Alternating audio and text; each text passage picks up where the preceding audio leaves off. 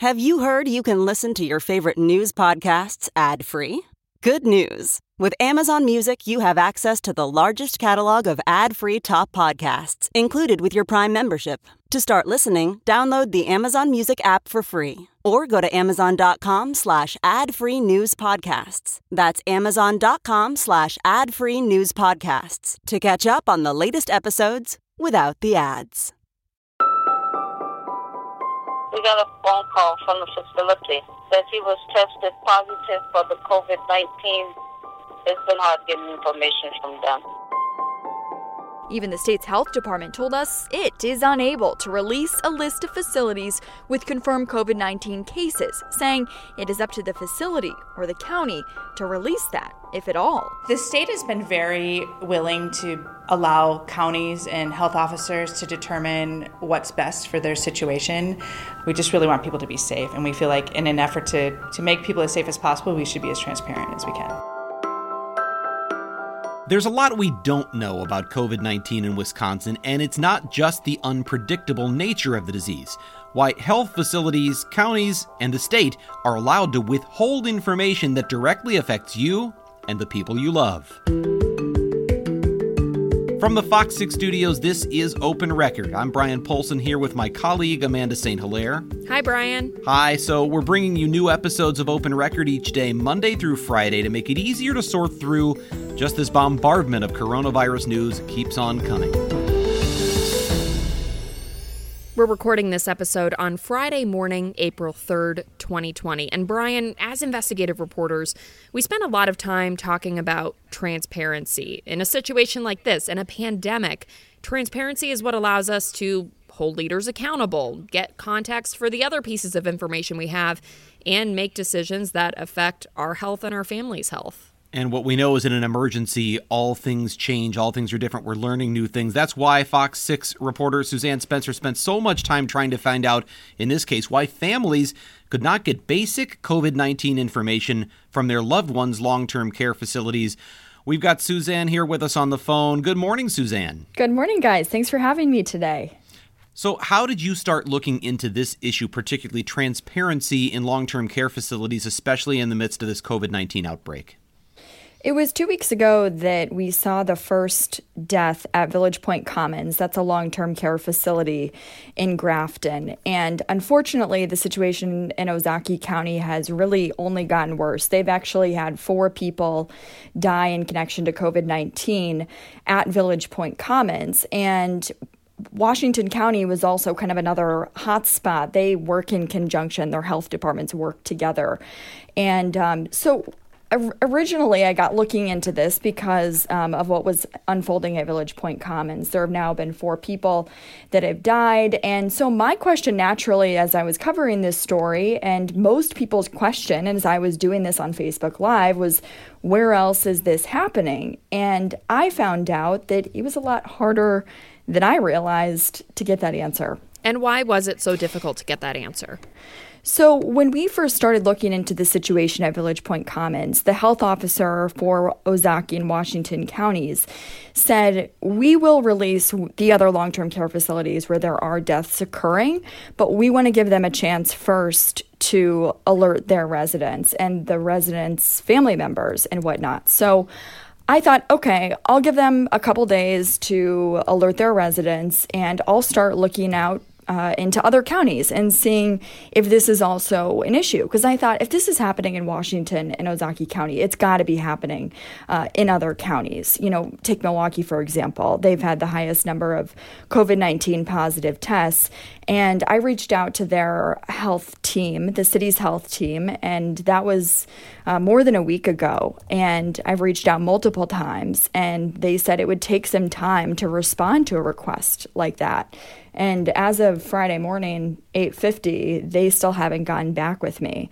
Uh, I've asked on two different city of Milwaukee and county officials uh, calls that they have at four o'clock every day, and either a health officer or health representative hasn't been present, or they didn't have the answer at that time in front of them.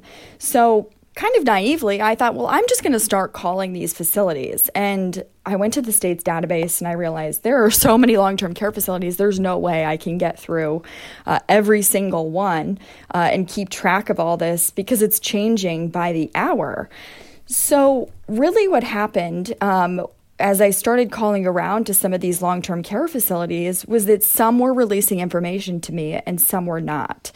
And so I went to the state's Department of Health and said, Do you have a list of long term care facilities that have COVID 19 cases? So, whether that's a case uh, or whether it's an outbreak, which is defined for long term care as one sick resident or two sick caretakers. And the state said to me that they were unable to release a list of facilities with confirmed COVID 19 cases, and they cited privacy concerns. So, my question then became well, if the state's not releasing this information and some long term care facilities aren't releasing this information, how are you supposed to get information about your loved one when that information isn't even readily available to anyone? Suzanne, have you gotten any uh, explanations from the state or, or, or, any of these facilities as to why they are withholding this information, why they don't want to release which facilities have had cases of COVID 19? Because I know they told you privacy concerns, but you can't identify a patient just based on, hey, there's an outbreak at this facility. And the, to be clear, too, you these facilities have to report a case of COVID nineteen to the state. So the, they are reporting these these cases to the state, but for some reason the state is saying we don't have to release it. But I think that is the question: is at what point um, do they release this information, and what point do they not? That's kind of where I got um, more involved in this story. And this past week, I had reached out to the Ozaukee, Washington Health Departments just in my follow ups of, of the story at Village Point Commons.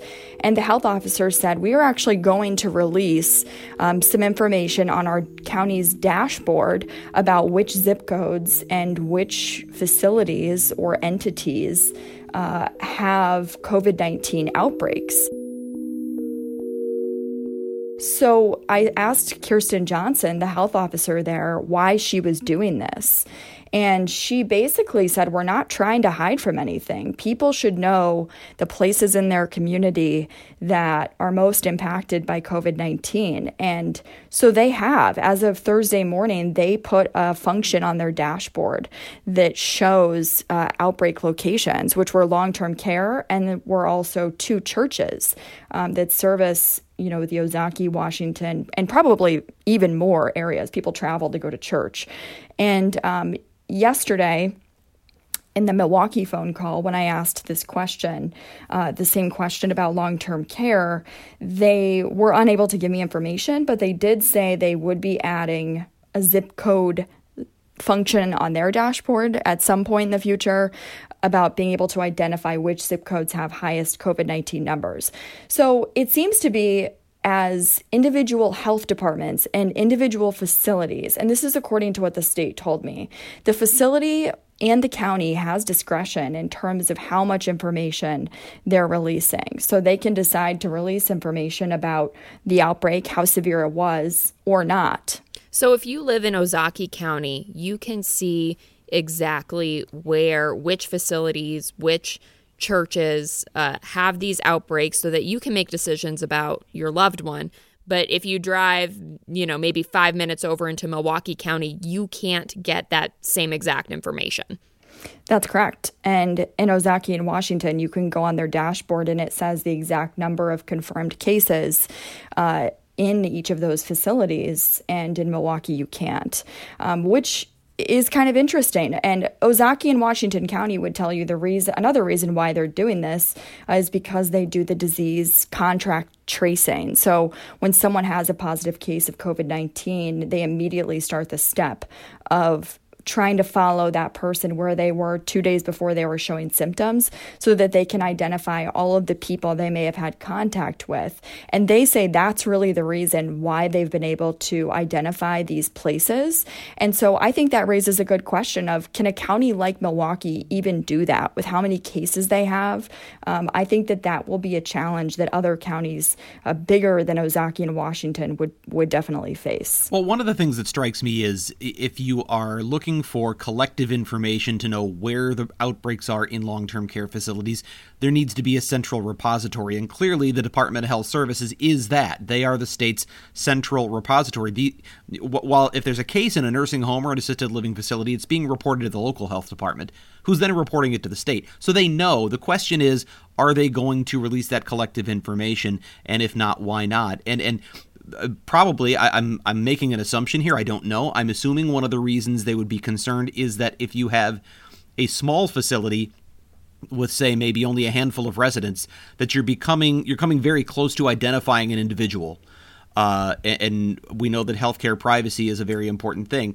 Is that perhaps the concern here that if they do this for all facilities, there are some for which the number of residents would be so small that you might actually come close to identifying a, a person who has COVID 19. And I think you could be right on that. I, for example, looked into two different places. So in Milwaukee County, I had reached out to Alexian Village. It's a it's a large facility, and um, I reached out to them asking, "Do you have any positive COVID nineteen cases? Uh, what can you tell us about the state of it in your facility?" And they had released a statement saying they won't release any testing or any treatment numbers. Um, we also, kind of on the other side of town went to uh, a place called Edenbrook Lakeside. That's a long term care facility on Milwaukee's east side. And um, Mickey Wilson is her name. She reached out to us and said, My brother Lavelle had a stroke. He's in Edenbrook Lakeside. We got a letter on March 25th that said there was a positive COVID 19 case and that the person is no longer in the facility. And she reached out because she was frustrated. It had been seven days since they received that letter and they had no update. And sh- so she wanted to know, well, okay, you tell me we have one case, but then she also shared her brother had tested positive for COVID 19. So she said if the first infected patient is no longer in the facility, but my brother has it, and I haven't received any follow up communication, and I can't go in the facility to check on anyone, how do I know he's being taken care of? So I think that the state's going to have to take a hard look at this because I think that there are going to be a lot of people with those similar types of questions. And that's the impact here, right? It's that if you don't have the information and you're in a position where you're making decisions for a loved one, and in many cases, these are people who are in these long t- uh, long-term care facilities who can't make certain decisions for themselves. So you're on the outside, you're having to make those decisions and you don't have all the information. That's exactly right. And I think it's interesting to see how different counties and facilities are going to handle that responsibility because as we've seen in Ozaukee and Washington County, it's it's become a life and death situation. And at Village Point Commons, when you have four people who have died in connection to COVID 19 and loved ones on the outside, um, frustrated that you know, it, not necessarily just with Village Point Commons, but in general, loved ones frustrated they can't get more information. Um, you know, something is very big could could change all of this. Brian, you sent out an article this yeah. morning about Minnesota and how they're grappling with this issue. Well, and I think it really speaks to the the competing interests here because we know that for a long, long time now, healthcare privacy in this country has been a major priority. Therefore, access to healthcare information is extremely limited. And, and obviously, that limits us as journalists, but there's good reason for it. We take healthcare privacy seriously. But when you're in the middle of an emergency situation, a pandemic, and, and there's so much concern, there's fear, we don't know where this thing is going. Um, people can't, as Suzanne said, can't access their loved ones directly. They can't get in to see how they're doing. There's the interest of, of safety and, and transparency and information. I think what Minnesota is doing speaks to the difficult questions that state health departments are facing all over this country. Minnesota has reversed course. As of this morning, it's being reported that the state of Minnesota has decided okay, after all, we are going to tell you which facilities have had COVID 19 cases because there's a public interest in knowing this and there's a safety interest in knowing this. And I haven't read de- you know, detailed information as to why Minnesota reversed course, but if they're doing it, other states are thinking about this. And perhaps these same conversations are going on at the Wisconsin Department of Health Services and, and within Wisconsin state government. We don't know, but I would imagine there is uh, uh, some pressure on them to get this information out there. You look at the dashboards of information we have available to us, the data that's out there on COVID 19 is unlike anything we've seen before. And yet, this is one piece of information, a very important one that we can't see. Well, and the data we're getting varies from county to county. So, what you get in Milwaukee County is different than what you can get in Ozaukee County and Washington County, is different than what you can get in Walworth County. And so that makes it really difficult to compare. I do want to point out that privacy isn't the only concern. So in Minnesota, what the public health leaders were bringing up as one concern is that if people know, hey, there are outbreaks at these facilities, they might mistakenly think that the other facilities that aren't being reported have no COVID 19 there and have no outbreaks. When we know with the way testing is going, COVID 19 may very well be at other facilities. We just don't know it yet. So they're worried then people will try to quickly move their loved one to a facility that may or may not have it and in the process of moving, that person actually contracts the virus. This is the point of the podcast where I offer opinion, and maybe we're a little freer to do this here, but it seems to me withholding information is never better when you're trying to plan how to respond to a major outbreak like this. Privacy is one that maybe makes some sense, but withholding that information only seems to me as though uh, I guess it seems there are other ways to address the concern about people moving someone to another facility it, it just sm- strikes me as the public is better served by knowing where this outbreak is than by not knowing. But that that's I'll, I'll set that aside for a moment. And Suzanne, I want to ask you this because I know in Ozaukee County, the the initial you know thought is as they're openly reporting where some of these cases are well what's wrong with Ozaukee County? What's going on there? Are they doing a bad job with infection control? What's the deal? And and it, it, sounds like that may not in fact have ever been the case. It's just that they're being more transparent. Is that one of the concerns here that if only counties here and there or facilities here and there are transparent, that you get a mistaken impression that some are in fact having a greater problem than others. Well, and I think that's just it. And that's why I started reaching out to other counties because we were seeing these death numbers rise in Ozaukee and Washington counties. But make no mistake, I mean, they're only at, Ozaukee's only at five deaths and Washington's at two. And we're seeing far more deaths elsewhere. So it's definitely not just a, an Ozaukee or Washington County issue. And, you know, something interesting, the health officer did tell me, she said, uh, I said, well, how did you handle this with the state? Did you ask for their permission to release this information? And she kind of chuckled and said, to be honest, we didn't ask them. And um, so I think it is interesting that their health department in particular uh, just went ahead and did this because they believe uh, it's the right thing to do. So, um, to kind of go back though to your question, I think that um, be, you're right, and I think that uh, Washington and Ozaukee County, because of the disease tracing, uh, was able to get this information out and out quickly and gave it to the public. Uh, but I think that they're kind of, I mean, they even said to me, this is not just an us issue. This is definitely happening happening elsewhere. They just don't know it yet because in their situation in particular, it is the caretakers uh, who travel between facilities uh, who are spreading COVID 19. That's from their disease tracing. They believe these caretakers who the model of nursing in, in long term care facilities is just that, where they don't work at just one, they work at multiple. And so it would be hard to believe that these workers are just in Ozaukee and Washington counties. And I don't know that for certain, but I would believe that you would you'd have to think that these workers are traveling to other counties and other long-term care facilities, and uh, we just don't know it yet. And I guess that's what strikes me when I hear this is it seems as though if the idea, one of the arguments for not releasing the information statewide is you don't want to mislead people into thinking it's some places and not others, that's exactly where the, the result they're getting is by allowing facilities or counties to determine on their own should they release this. They've allowed people to think some places have it and some don't. So that argument to me seems to not hold water, and I think that's why this is a difficult thing for them. I, I, I have a sense we're probably going to see this evolve as this continues to go on. Now we're seeing what's happened in Minnesota. It will be interesting to see, I guess, if other states follow suit. Suzanne, as you follow this story over the coming weeks, what are you keeping your eye on? Um, I think I'm continuing to keep my eye on holding other counties accountable because, um, to Brian's point, I don't think that we should only be focusing on the counties willing to put forth information. I think the fact that they did release that information is notable, and I've been following that story.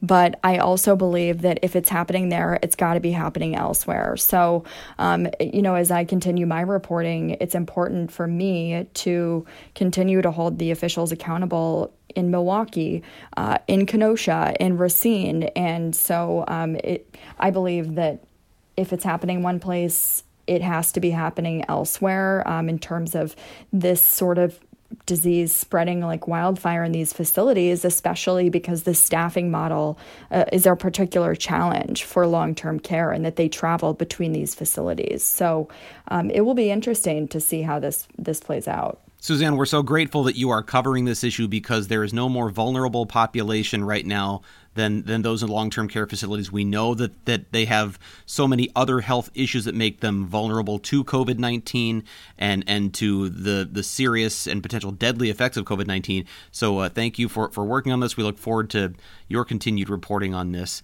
And, and we plan to continue bringing you, as we've told you for the last two weeks, more frequent episodes of Open Record. We are here every day, Monday through Friday, as we cover this COVID 19 pandemic.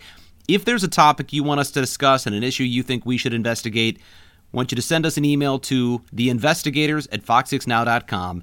That's theinvestigators at fox6now.com. And Suzanne, I should say thanks again for joining us, and, and we look forward to having you back on the podcast. Thanks for having me, guys. Thank you to the people who make this podcast possible producer Pete, Dave Machuda, Suzanne Barthel, and Sarah Smith. Please subscribe to Open Record if you haven't already. You can find it wherever you get your podcasts. Thanks for listening. I'm Amanda St. Hilaire, and for Brian Polcyn, we'll be back tomorrow.